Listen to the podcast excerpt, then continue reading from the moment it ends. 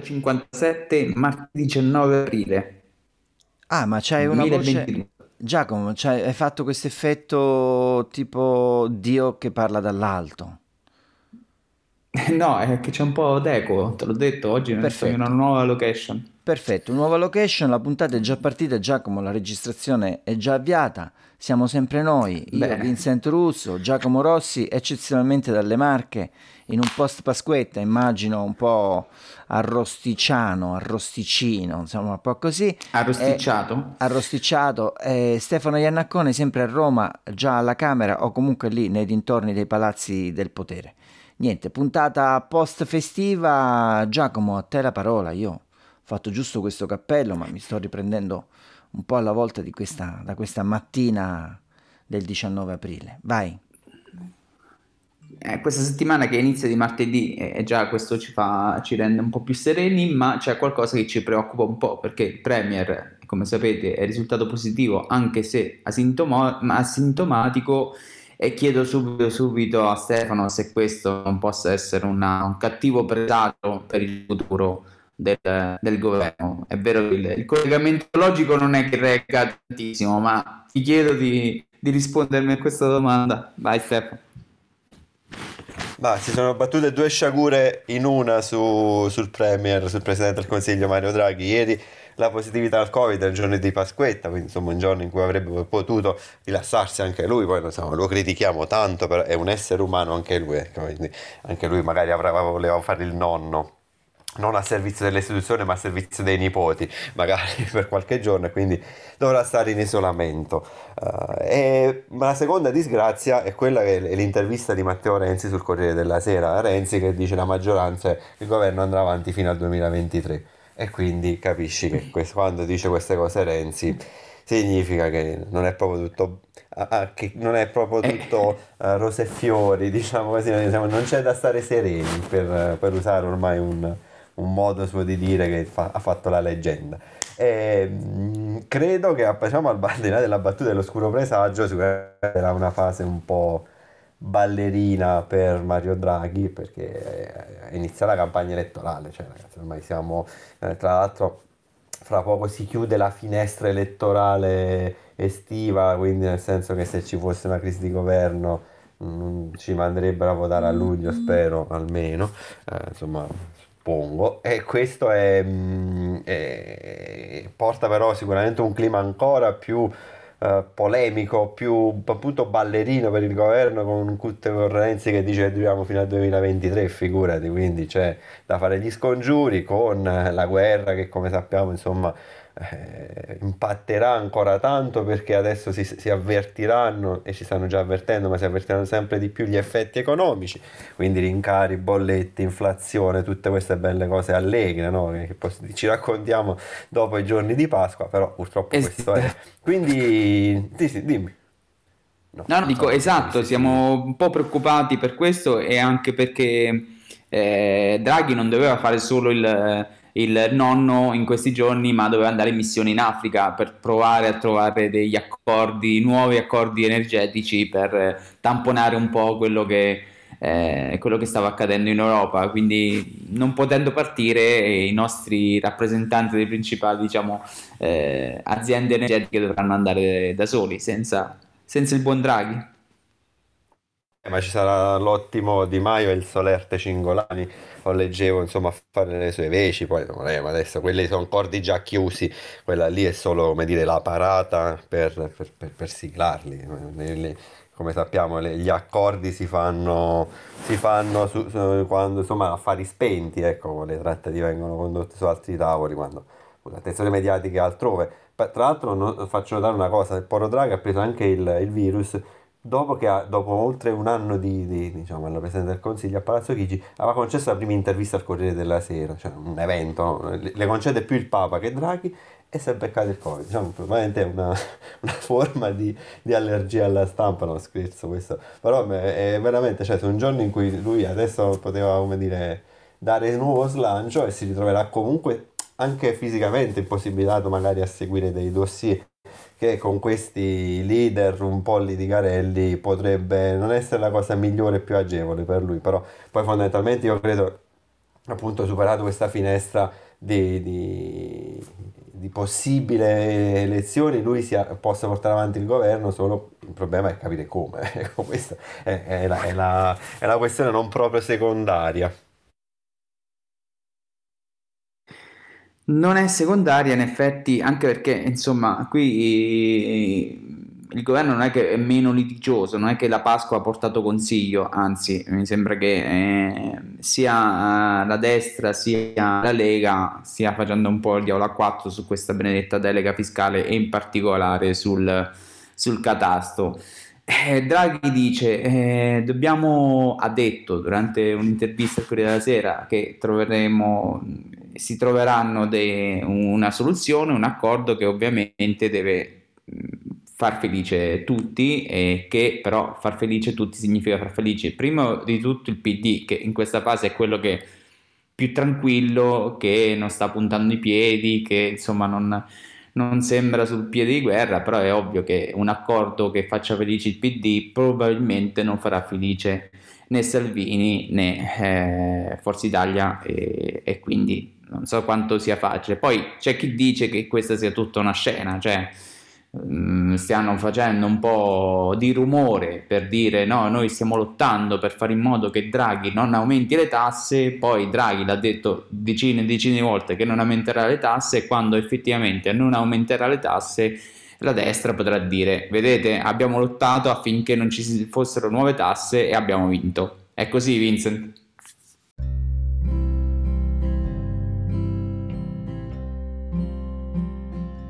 Eccoci. Sta pagando le sue tasse, Vincent, pur di non... No, è bellissimo pagare le tasse, è bellissimo pagare, per carità, soprattutto quando si è un lavoratore dipendente non puoi non pagarle, ecco. Però se si desse la possibilità ai cittadini di decidere di pagare le tasse, di non pagare le tasse, anche ai lavoratori dipendenti, penso che per le casse dello Stato sarebbe veramente un guaio, perché sono mantenute anche, soprattutto, da lavoratore dipendente. Ma tornando alla tua domanda, Giacomo, questo è il classico racconto un po', no, degli storyteller che lavorano nei partiti. Cosa facciamo questa settimana per limare quel mezzo punto nei sondaggi, salire, scendere, eccetera. Ma sono tutte cose che davanti alla crisi globale che stiamo iniziando ad abbracciare non reggono più, ecco. Quindi io nella mia piccolissima rubrica di oggi volevo portare altre due notizie che si stanno abbattendo sulla terra, che non sono certo liete, e quindi sì, i movimenti elettorali per il 2023 lasciano il tempo che trovano, perché può accadere veramente di tutto da qui al 2023. Allora, intanto in Francia fra 5 giorni c'è la possibilità, anche se minima secondo alcuni analisti e anche i sondaggi, però Marine Le Pen si giocherà la presidenza della Repubblica francese, ragazzi, con Marine Le Pen, Macron. Marine Le Pen potrebbe avere anche qualche chance. Poi c'è un'altra notizia che si sta abbattendo sulla terra, anche che si è già abbattuta, ed è quella della grande bugia secondo cui il 35% di chi decide di votare Partito Repubblicano, comunque chi è negli Stati Uniti si dice repubblicano, crede nella grande bugia, cioè la vittoria sottratta a Donald Trump. E quindi io penso che questa sia una situazione preoccupante, perché da una parte negli Stati Uniti sempre più persone credono nelle fandonie di Donald Trump, non credono più all'informazione dell'establishment, dell'elite, CNN, New York Times, Washington Post, che per noi sono i fari, no? del giornalismo. Per moltissimi americani insomma sono carta straccia, e Donald Trump è lì nel suo feudo, e c'è una processione intorno a lui, perché I sondaggi lo danno in netta risalita, anche se non è più sui social network, e quindi potrebbe essere tra i favoriti di questo scontro, che poi non è così lontano. Il 2024 si rivoterà per la Casa Bianca, e Donald Trump è sicuramente tra i repubblicani l'unico capace di vincere le elezioni, soprattutto contro Biden, un Biden adesso un pochettino azzoppato dopo l'1-2 Afghanistan-Ucraina. Certo, Trump non ha Facebook, non ha Twitter, però può sperare in Elon Musk, che ha detto che non c'è abbastanza libertà di parola su Twitter, e quindi ha deciso che quasi quasi se la compra per restituire libertà di parola a Donald Trump. Non l'ha detto esplicitamente, però è uno dei grandi credo che sia l'unico politico al mondo che è un paria. Credo anche Vladimir Putin abbia un account Twitter, ma non Donald Trump, no, ecco. Putin non ce l'ha un account Twitter, però il presidente dell'Iran sicuramente c'hanno. Mi stai facendo delle coppie incredibili. Mi stai facendo insieme delle coppie incredibili. Poi niente, l'altra notizia che si sta battendo sulla... Sì, no, ho finito. L'altra notizia che si sta battendo sulla terra è il rischio della politica della Cina zero Covid. Si ostinano anche con Omicron a fare zero Covid e hanno paralizzato praticamente il paese, soprattutto il porto di Shanghai. Non escono più le merci, non escono più le Tesla, i microchip dei nostri telefonini, il 20% della produzione dei telefonini Apple viene fatto a Shanghai, o comunque delle componenti che servono per quei telefonini. Ecco, insomma, due notizie allegre che si stanno battendo sul terreno, o comunque si sono già stanno per abbattersi, ecco.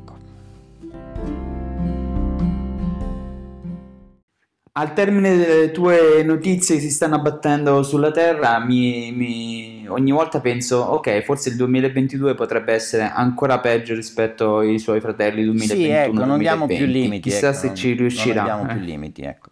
Ecco, intanto diciamo il 2022 ha dato il suo, lo sta dando ancora, perché insomma la guerra in Ucraina non sta finendo, e anzi leggendo i giornali sembra proprio che anzi si sia aperta ormai la seconda fase, che è quella del Donbass. Il Donbass è in guerra dall'inizio, è in guerra ben prima del 24 febbraio.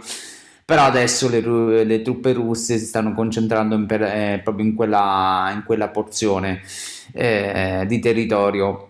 Sarà una settimana dura, e sarà una settimana un po' difficile anche per l'Europa, perché in realtà io sento un po', adesso parlando un po' si parla con gli amici romani, a volte con amici milanesi, altre volte tornando nelle Marche parlo con alcuni miei amici marchigiani, e sento che le posizioni vanno dalla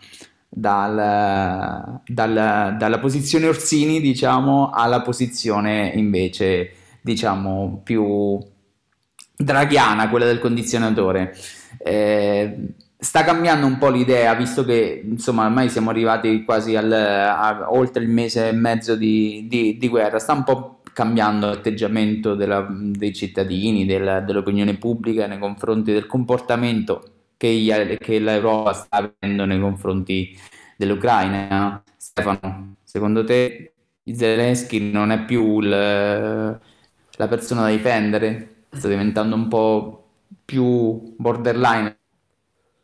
Non so se hai avuto questa impressione chiacchierando un po' in giro. Io mi sono fatto un po' di chiacchiere alla barra, diciamo così, senza basarci sui sondaggi o sull'opinione pubblica tratta dai grandi sondaggi, solo le chiacchiere, diciamo, da bar, che si fanno specialmente in questi contesti di festa, quando ci si ferma intorno a un tavolo e si lascia libere le parole.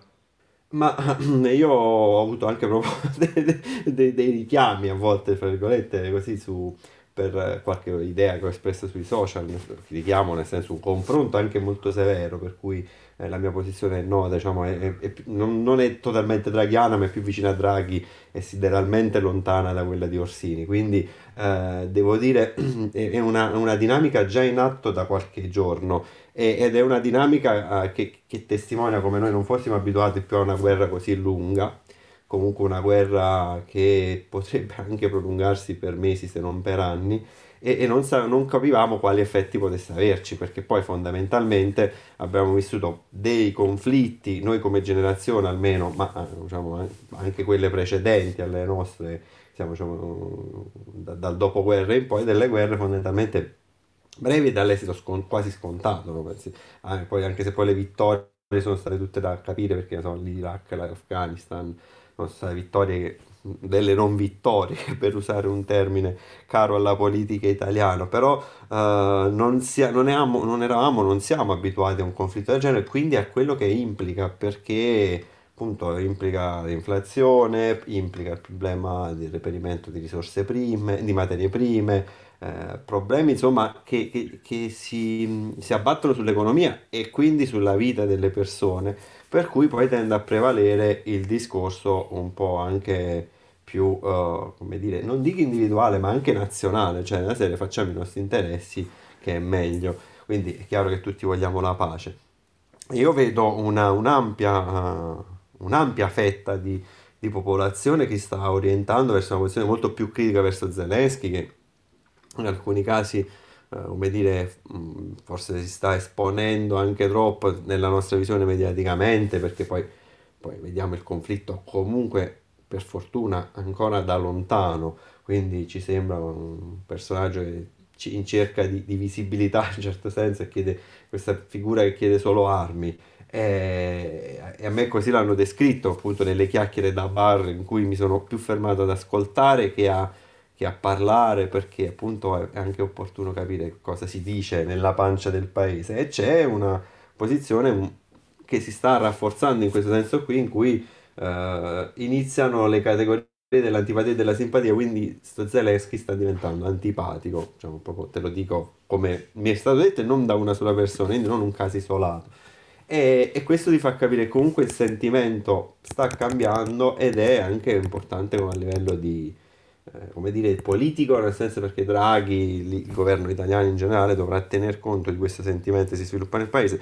Proprio stamattina su Repubblica si parlava del grande scetticismo di molti italiani sull'informazione, quindi, come dire, informazione che è propaganda dell'Ucraina, insomma ci sono degli ampi settori che iniziano a muoversi in questa direzione, e vedremo appunto poi come si gestisce una situazione, ma è come la tua sensazione, ecco, io l'ho percepita altrettanto, ecco, spostandoci, sai, dal baricentro romano nel mio caso, e parlando appunto più con provincia, quindi più persone che hanno magari una percezione diversa anche del conflitto in Ucraina, ed è una dinamica in atto, e che secondo me non farà altro che crescere in questo senso, a meno che, e non lo speriamo, non ci siano evoluzioni o avvicinamenti del conflitto, però vediamo, insomma, l'auspicio come sempre è quello che si possa aggiungere a un accordo, anche se ora è sempre più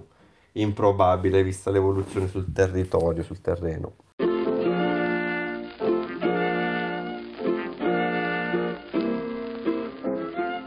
Beh, dai, allora lasciamoci così, con un buon auspicio. Provo a farlo dire a Vincent, ma dubito che ci lascerà con un buon auspicio. No, concordo con le vostre riflessioni. Vabbè, dalle mie parti il sentimento è sempre stato quello che chi ce lo fa fare di fare la guerra per Zelensky. Se l'opinione pubblica italiana ha percepito questo messaggio, sì, qualche errore magari da parte di Zelensky e dell'Occidente è stato fatto, perché per me è una guerra della libertà, della democrazia contro l'autocrazia e il dispotismo, insomma. Non ci sono dubbi che, anche se è ingiusta, una guerra è sempre ingiusta, da che parte stare non ci sono dubbi, armare l'Ucraina, insomma, questa guerra, io l'ho sempre detto dall'inizio, dal secondo giorno dell'invasione, finirà quando non ci sarà più Putin, e quindi se l'opinione pubblica ha capito questo, sa da che parte mettersi. Se non l'ha capito, lo capirà, perché, ripeto, le conseguenze di una crisi globale sono imminenti col protrarsi del conflitto. si parla di 6 mesi, ma potrebbe essere anche 1 anno, 2 anni, 3 anni, quindi quando vedremo le prime conseguenze sulle nostre vite proprio tangibili, allora lì poi ne riparleremo. Per ora non vedo nessuna forza politica italiana che sta capitalizzando questo consenso intorno, diciamo, chiamiamola così, pace, trattativa con Putin. Cioè, che dovrebbero fare gli ucraini? Dovrebbero arrendersi e consegnarsi a Putin, che sta uccidendo i bambini, sta deportando i bambini, lo possiamo dire, mancano 5.000 bambini deportati in Russia, la denuncia di Zelensky, almeno da quelle parti. Ma perché dovrebbero mentire su una cosa del genere, ecco. Che bombardano le città, lo sappiamo, abbiamo visto Bucha, ne vedremo altre, e quindi per me non c'è nessun dubbio da che parte stare. Purtroppo le cose sono molto serie, la guerra è molto vicina e dobbiamo solo combattere e eliminare Putin. Ci salutiamo e ci sentiamo giovedì. Ciao Ale.